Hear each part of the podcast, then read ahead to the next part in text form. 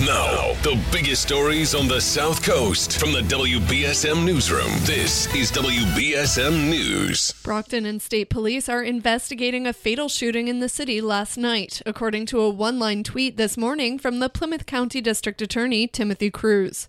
Cruz wrote in the 7:30 a.m. tweet that a man was fatally shot outside 102 Ash Street in Brockton at around 11 p.m. Thursday night. No further details have yet been disclosed. The Coast Guard airlifted a New Bedford fisherman from a vessel southeast of Nantucket on Wednesday, according to a release from the agency. The man was medevaced from the fishing vessel Jean Marie, around 58 miles southeast of Nantucket, after he reported having trouble breathing. A Jayhawk helicopter crew from Coast Guard Air Station Cape Cod launched, then hoisted and transferred the fisherman to Hyannis Airport. Once there, local EMS took him to Cape Cod Hospital for treatment.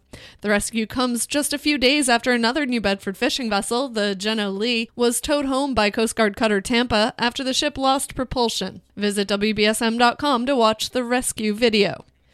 The City of New Bedford has asked the Municipal Retirement Board to reconsider awarding a former acting fire chief a retirement pension after he was fired last month for allegedly lying about work related injuries. Paul Coderre Jr. was terminated in January for alleged dishonesty in claiming injured on duty benefits after a city investigation captured footage of him apparently lifting and unloading heavy items from his pickup truck on his own. The mayor's office said he'd collected over $200,000 in benefits while on injury leave. Mayor Jon Mitchell told WBSM's Phil Paleologos this morning that Coderre's actions disappointed him. I'm enormously disappointed in what he did. You know, he was out on leave, uh, purporting not to be able to lift items.